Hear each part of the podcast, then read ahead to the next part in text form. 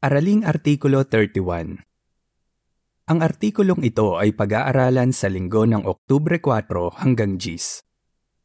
Maghihintay ka ba kay Jehova?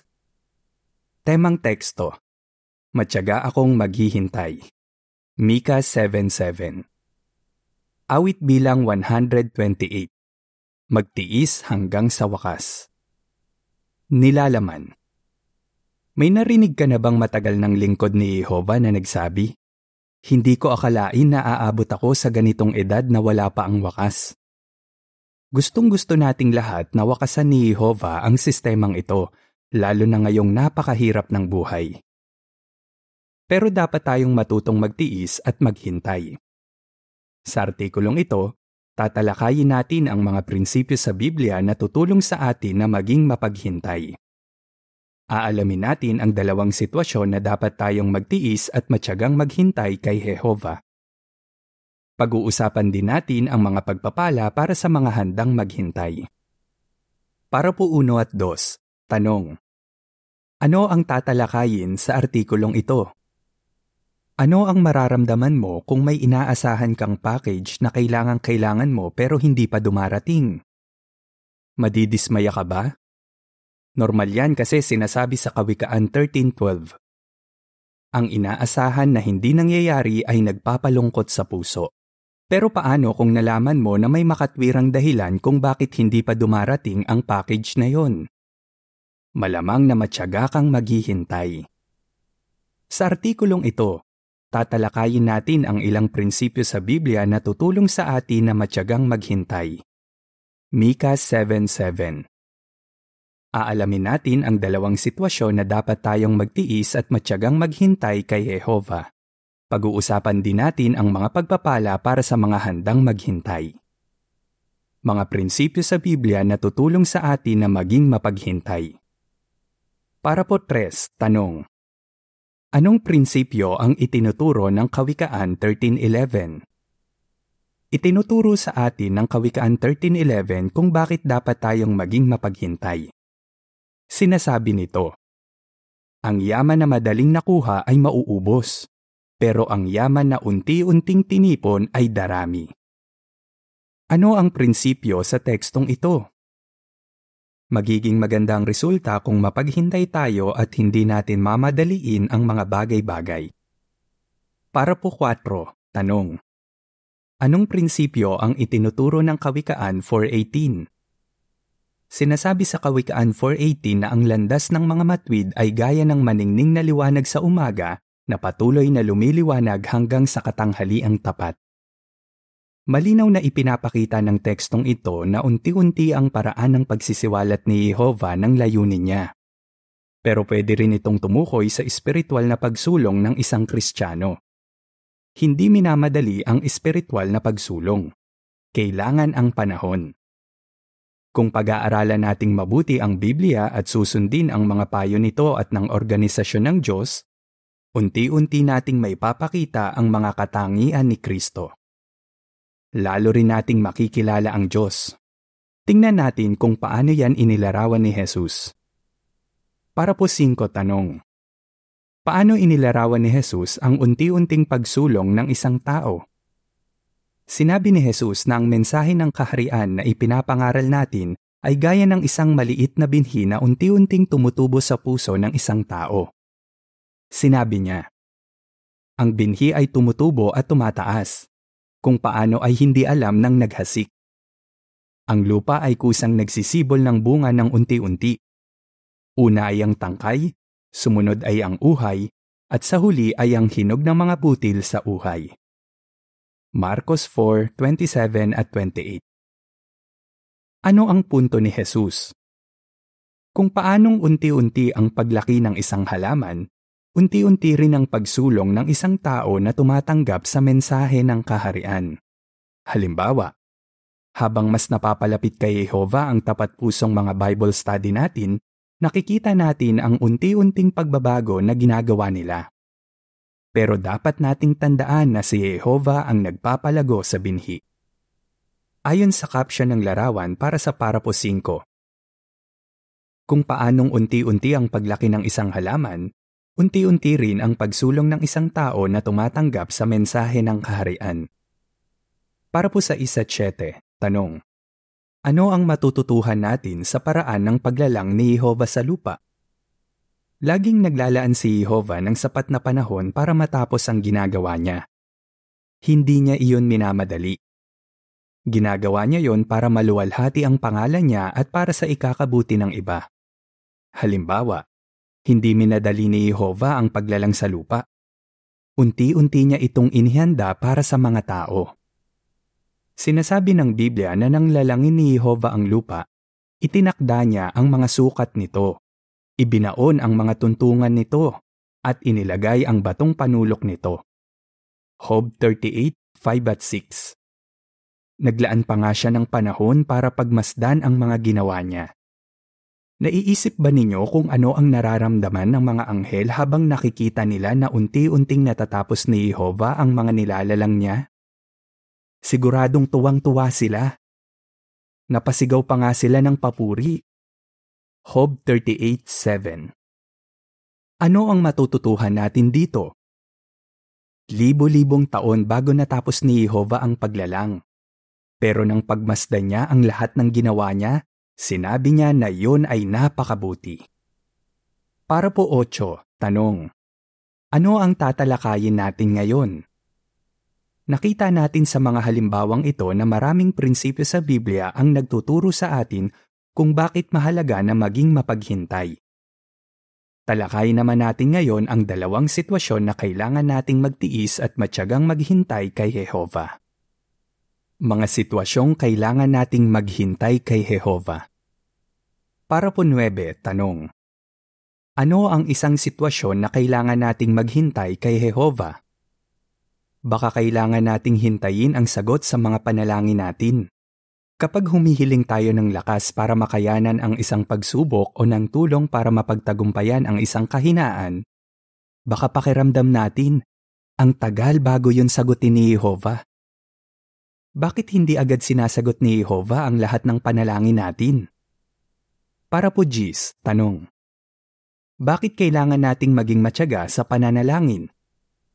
Pinapakinggang mabuti ni Jehovah ang mga panalangin natin. Para sa Kanya, ang taimtim na mga panalangin natin ay katibayan ng ating pananampalataya. Gustong gusto rin ni Jehovah na makita kung gaano tayo kadeterminadong gawin ang kalooban niya at mamuhay ayon sa mga panalangin natin. Kaya kung mayroon tayong kahinaan o ugali na gustong baguhin, baka kailangan nating maging matyaga at magsikap na gawin ang ipinapanalangin natin. Ipinahiwatig ni Jesus na hindi agad sinasagot ni Jehovah ang ilang panalangin natin. Sinabi niya, Patuloy kayong humingi at bibigyan kayo. Patuloy kayong maghanap at makakakita kayo. Patuloy kayong kumatok at pagbubuksan kayo dahil bawat isa na humihingi ay tumatanggap, at bawat isa na naghahanap ay nakakakita, at bawat isa na kumakatok ay pinagbubuksan. Mateo 7, 7 at 8 Kung susundin natin ang payong yan at magmamatyaga sa pananalangin, makakatiyak tayo na papakinggan at sasagutin ng ating Ama sa Langit ang mga panalangin natin. Para po 11, tanong. Paano makakatulong sa atin ang Hebreo 4.16 kapag parang hindi agad sinasagot ni Jehovah ang panalangin natin?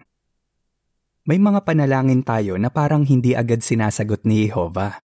Pero ipinapangako niya na sasagutin niya ang mga yon sa tamang panahon.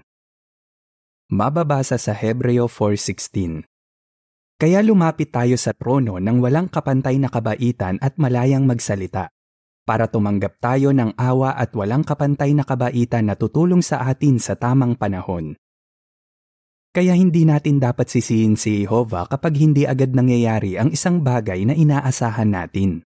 Halimbawa, marami ang matagal nang nananalangin na dumating na sana ang kaharian ng Diyos para matapos na ang masamang sistemang ito. Kahit si Jesus, sinabi niya na ipanalangin natin ito. Kaya hindi katalinuhan kung hahayaan ng isa na manghina ang pananampalataya niya sa Diyos dahil hindi pa dumarating ang wakas sa panahong inaasahan ng mga tao. Tama lang na patuloy tayong maghintay kay Jehova at magtiwala na sasagutin niya ang mga panalangin natin. May itinakda ng araw at oras si Jehova kung kailan darating ang wakas. Kaya makakatiyak tayo na darating yon sa eksaktong panahon. At ang araw na yon ang pinakatamang panahon. Deskripsyon ng larawan para sa Parapo 11 Mula pagkabata, lagi nang nananalangin ang isang sister kay Jehova. Bata pa lang, tinuruan na siya ng mga magulang niya kung paano manalangin. Noong teenager na siya, nagpioneer siya at lagi niyang hinihiling kay Jehovah na pagpalain ang ministeryo niya.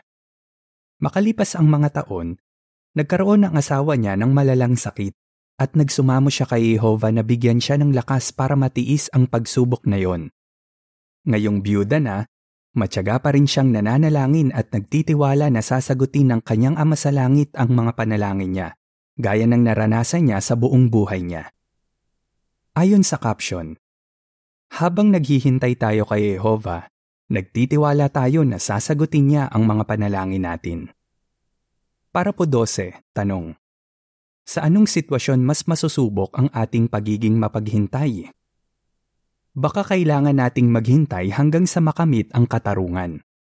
Kadalasan ang hindi patas ang pagtrato ng marami sa mga taong iba ang kasarian, lahi, tribo, kultura o bansang pinagmulan. Ang iba naman ay may kapansanan o sakit sa isip, kaya biktima rin sila ng kawalang katarungan. Marami ring saksi ni Jehovah ang dumanas ng kawalang katarungan dahil sa kanilang pananampalataya.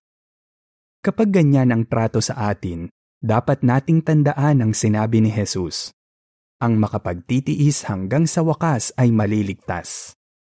Mateo 24.13 Pero paano kung nalaman mo na may nagawang malubhang kasalanan ang isang kakongregasyon mo?